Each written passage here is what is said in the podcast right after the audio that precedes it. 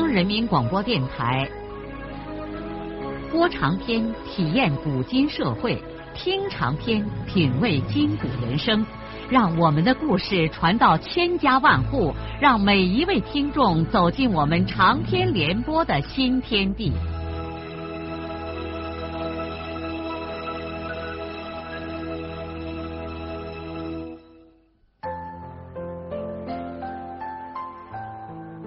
听众朋友，请继续欣赏荣获茅盾文学奖的、由中国文联出版社出版的路遥的长篇小说《平凡的世界》，由李野墨演播。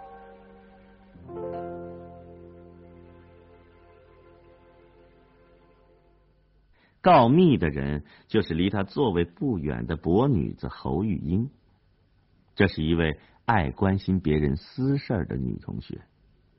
生理上的缺陷似乎带来了某种心理上的缺陷。在生活中，侯玉英最关注的是别人的缺点，好像要极力证明这个世界上所有的人都是不完整的。你们的腿比我好，但另外的地方也许并不如我。侯玉英讨论的时候常常是头一个发言，像干部们一样头头是道的解释无产阶级专政理论。劳动的时候尽管腿不太好，但总是扑着干。当然了，他也爱做一些好人好事，可同时又像纪律监察委员会的书记一样监督着班上所有不符合革命要求的行为。那天班上学习《人民日报》社论，领导干部带头学好的文章，班主任主持，班长顾养民念报纸。孙少平是一句也没有听，低着头悄悄的在桌子下面看小说。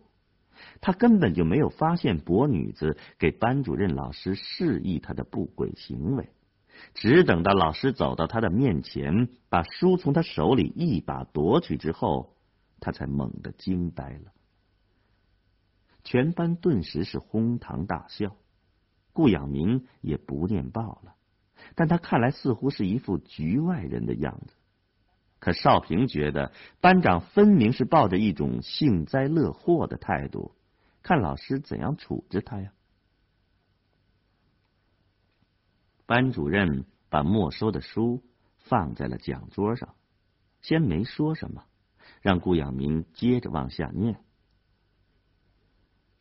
这天学习完了之后，老师把少平叫到宿舍，出他意外的又把书还给了少平，并且对他说：“红岩是本好书，可是以后你不要在课堂上看了，好吗？去吧。”少平怀着感激的心情退出了老师的房子，他从老师的眼睛里没有看出一丝一毫的谴责，反而感到那里面满含着一种亲切和热情。这一件小小的事情使少平对书更加珍爱了，只有这些书才使他觉得活着还是十分有意义的，否则他就无法熬过眼前这艰难而痛苦的每一个日子。在孙少平眼下的生活里，实际上还有一件令他无法言明的，可给他内心带来了一丝温暖和愉快的小小的事情，那就是每天中午吃饭的时候都可以看见郝红梅。慢慢的，孙少平发现郝红梅实际上是班里最漂亮的女生，只是因为郝红梅穿戴破烂，再加上一脸的菜色，才使得所有的人都没有发现这一点。起先，他们之间只是用无声的目光进行交流，这使少平感到，在他如此潦倒的生活中，有一个姑娘能这样用亲切而善意的目光关注着他，使他感到无限的温暖。郝红梅那可怜而清瘦的面颊，她那细长的脖子，她那刚刚能遮住羞丑的破烂衣衫，都在少平的内心荡漾起一种春水般的波澜。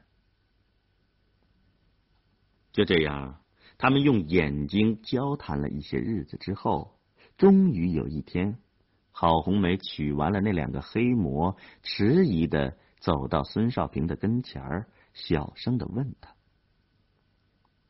那天老师没收了你的那本书，叫什么名字？”“红岩，我在县文化馆借的。”少平拿黑面膜的手微微的抖着，郝红梅离他这么近，他都不敢看郝红梅了。他很不自在的把头低下，看着自己手里头的那两个黑家伙。郝红梅本来不紧张，但看少平这样的不自然，声音里头也有点不自然了。那里面有个江姐。少平赶紧说：“啊，是，后来牺牲了，很悲壮，还有一个双枪老太婆。你也看过这书？”“我没看过，以前听我爸讲过里边的故事。”“你爸看过？”“那你爸在？”“我爸是农民，成分不好，是地主，是我爷爷是地主，所以……”“那你爸上过学？”“我爸没上过学，我爷上过，我爸的字儿都是我爷教的，我爷早死了。”“我没看过红岩小说，可是我会唱红岩歌剧里边的歌。我的名字就是我爸从这歌词里边给起的，那个歌剧里有一句歌词是‘红岩上红梅开’。”郝红梅这样轻声慢语的说着，孙少平呆呆的听着。郝红梅突然红着脸说：“那你的书还了没有？”“还没。”“能不能借我看一下？”“能。”于是第二天，少平就把书交到了郝红梅的手里。从这以后，只要是孙少平看过的书，就借给郝红梅看。无论是少平给郝红梅借书，还是郝红梅给少平还书，两个人都不约而同的是悄悄的进行的。因为他们都知道，一个男生和一个女生这样过分亲密的交往，如果让班里的同学们发现了，那会引起什么样的反响？那他们也就别想安安生生的过日子了。惊蛰过后很长一段日子，尽管节令也已经又越过了春分，但是连绵的黄土高原依然是冬天的面貌，山野里草木枯黑，一片荒凉，只是夜晚的时间倒是明显的缩短了。孙少平的日子过得和往常差不多，吃黑高粱面馍，看借来的课外书，在城里的各个地方转悠。他继续把看完的书又借给郝红梅看，他们两个人现在的交往倒比开始的时候自然的多了，并且对对方的情况也都有所了解。时间长了一些，班上同学之间也开始变得熟悉起来。他和乡里来的一些比较贫困的学生初步的建立了某种友谊关系。由于少平读书多，很多人爱听他讲书里的故事，这一点使孙少平非常的高兴。他觉得自己并不是什么都低人一等，加上现在气候变暖，校园里已经桃红柳绿，他的心情也开朗了许多。而且他的单薄衣裳现在穿起来倒也正合适，不冷不热的。除过肚子照样是填不饱之外，其他的方面应该说是相当的令人满意了。这天下午劳动，全班的学生在学校后边的一条拐沟里挖他们班种的地。还没到一个钟头，孙少平就感到饿得头昏眼花，他有气无力地抡着镢头，尽量使自己不落在别人的后面。好不容易熬到快要收工的时候，他们村的润生突然来到他跟前说：“少平，我姐中午来找我，说让我把你给带上，下午到我二爸家去一趟。她说有个要紧的事要跟你说。我姐还说让你下午别在学校的灶上吃，到我二爸家去吃饭。”润生说完这话，又回到他挖地的地方去了。可孙少平一下子被这意外的约请弄得不知所措。润生的姐姐叫他有什么事儿呢？而且还要叫他到润生他二爸家去，这使他感到惶惑不安。润生他二爸是县革委会的副主任，在县上可以算上是一个大人物。有的时候他二爸路过回村子，坐的都是吉普车呢。记得当时他连走近前去看一看公路边的小车都不敢，更何况现在要他去他二爸家吃饭呢。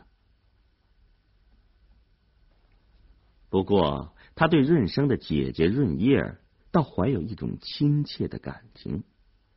尽管润叶他爸是他们村的支部书记，他二爸又是县上的领导，门第高得多，但是润叶姐不管对村里的什么人都特别的好。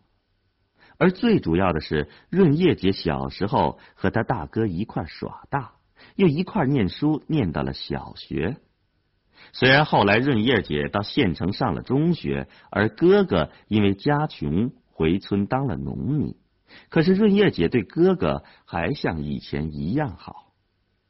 后来润叶姐在县上的城关小学教了书，成了公家人，可每次回村来还总要到他们家来串门，和哥哥拉家常话。而且她每次来他们家都不空着手，总要给她奶奶带一些城里买的吃食。最叫全村人惊讶的是，她每次回村来还要提上点心去看望她户族里一个傻瓜叔叔田二。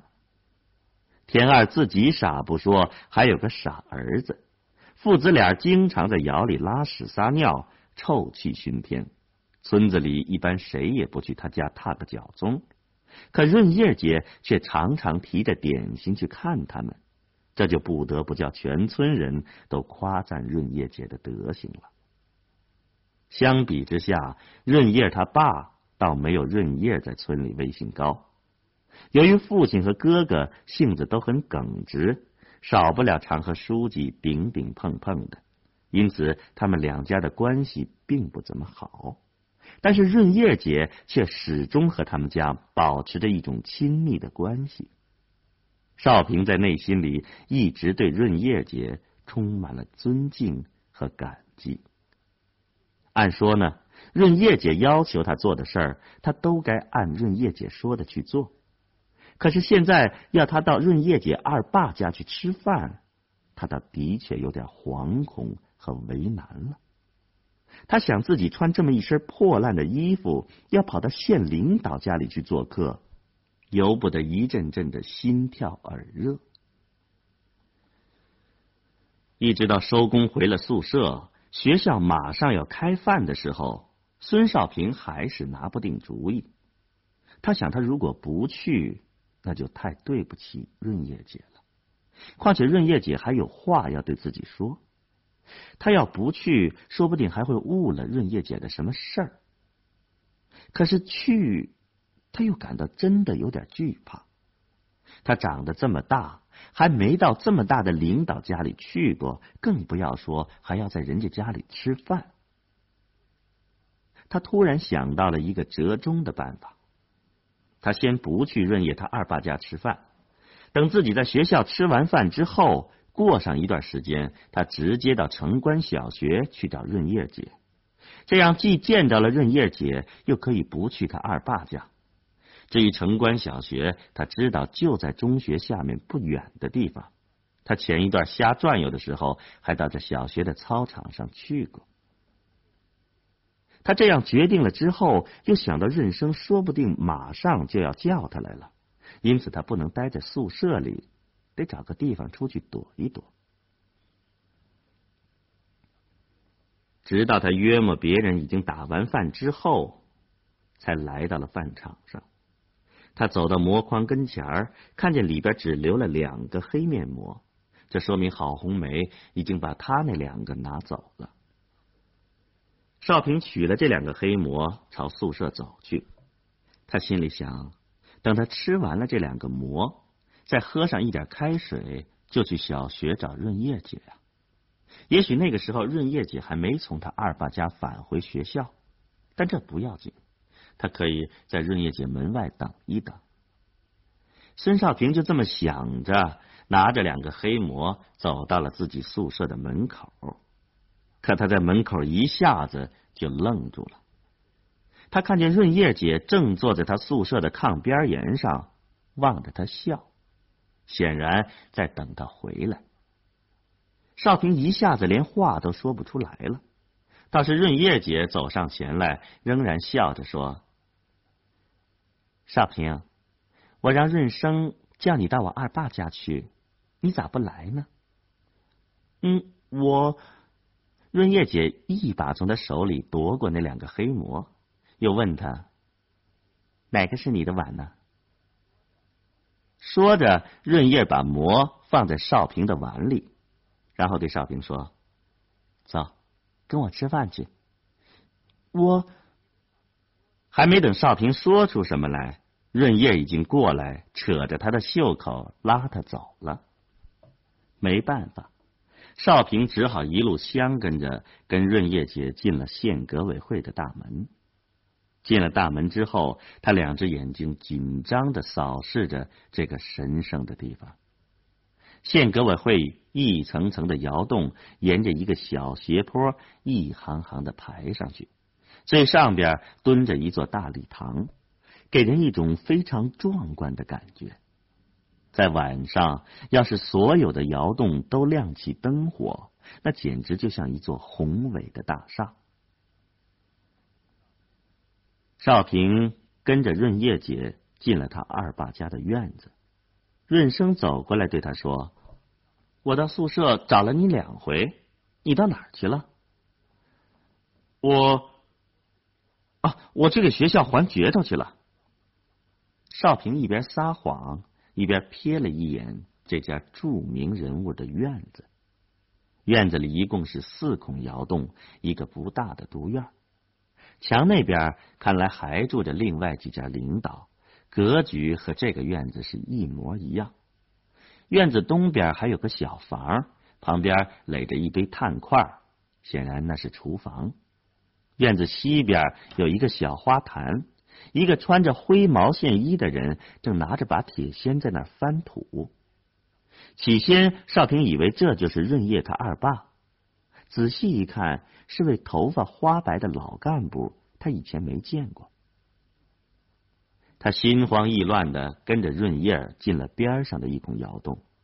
润生说他要去看电影，和少平打了个照面就走了。润叶姐让他坐在一个方桌跟前，接着就出去给他张罗饭去了。现在他一个人坐在这陌生的地方，心还在咚咚的跳着，2只手似乎没个搁处，只好规规矩矩的放在自己的腿膝盖上。还好这屋子里头没有别的人。他环顾四周，发现这个窑里没有盘炕，放着一些箱子、柜子和其他的杂物。窑洞不小，留出了很大的一块空间。在这张方桌的周围摆着一圈椅子和凳子，显然这是专门吃饭的地方。正在这个时候，少平听见外头有个女的和润叶说话，还听见润叶叫这人二妈。少平便知道这是田主任的爱人，听说他在县医院里当大夫，动手术非常能行，老百姓到县医院治病都抢着要找徐大夫。他又听见徐大夫很大的声音喊着：“爸，你怎么不穿棉衣呀？小心着凉。”“我不冷。”少平估计这就是刚才他在院子花坛旁边看见的那个翻土的老头，原来这就是田主任的老丈人了。不一会儿，润叶儿便端着一个大红油漆盘子进来了。少平赶紧站起来，润叶儿把盘子放在方桌上，然后把一大碗猪肉烩粉条放在他的面前，接着又把一盘雪白的馒头也放在了桌子上。润叶姐亲切的用手碰了碰少平的胳膊：“快坐下吃吧，我们已经吃过了，你吃你的，我出去刷下碗筷。你别怕，好好吃，我知道你在学校里头吃不好啊。”说罢，润叶姐拿着木盘又出去了。孙少平的喉眼骨剧烈的耸动了起来，肉菜和白馍的香味都使他感到有些晕眩。他坐下来，拿起筷子，先是长长的吐了一口气，然后什么也不想了，闷下头，大口大口的吃起来。此刻他心里头很感谢润叶姐把他一个人留在这儿，否则这顿好饭吃着会有多别扭啊！很快他就把一大碗猪肉粉条刨了个净光，而且还吞下了5个馒头。本来他还可以再吃2个，但是他克制住了，这已经吃得不像话了。吃罢饭，他放下碗筷，感到肚子里头隐隐的有点不舒服。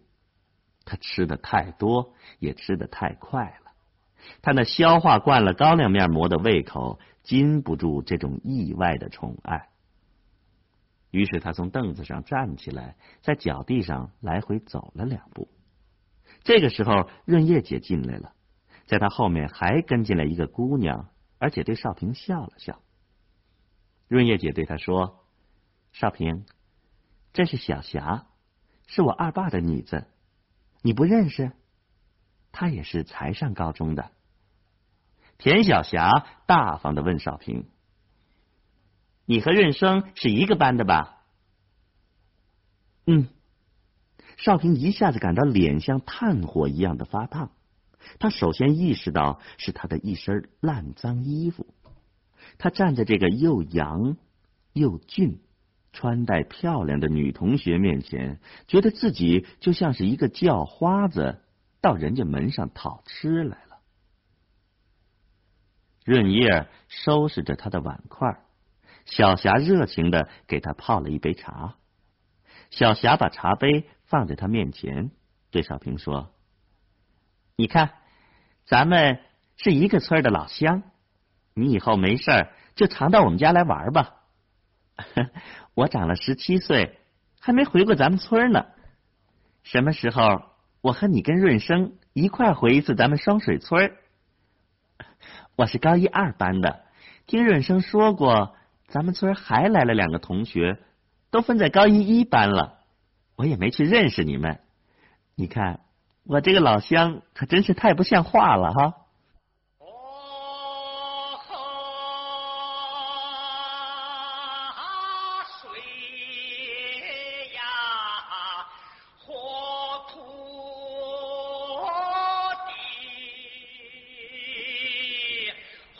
路遥的长篇小说《平凡的世界》今天就播送到这里，您听了以后有什么感想、体会和建议，欢迎来信告诉我们。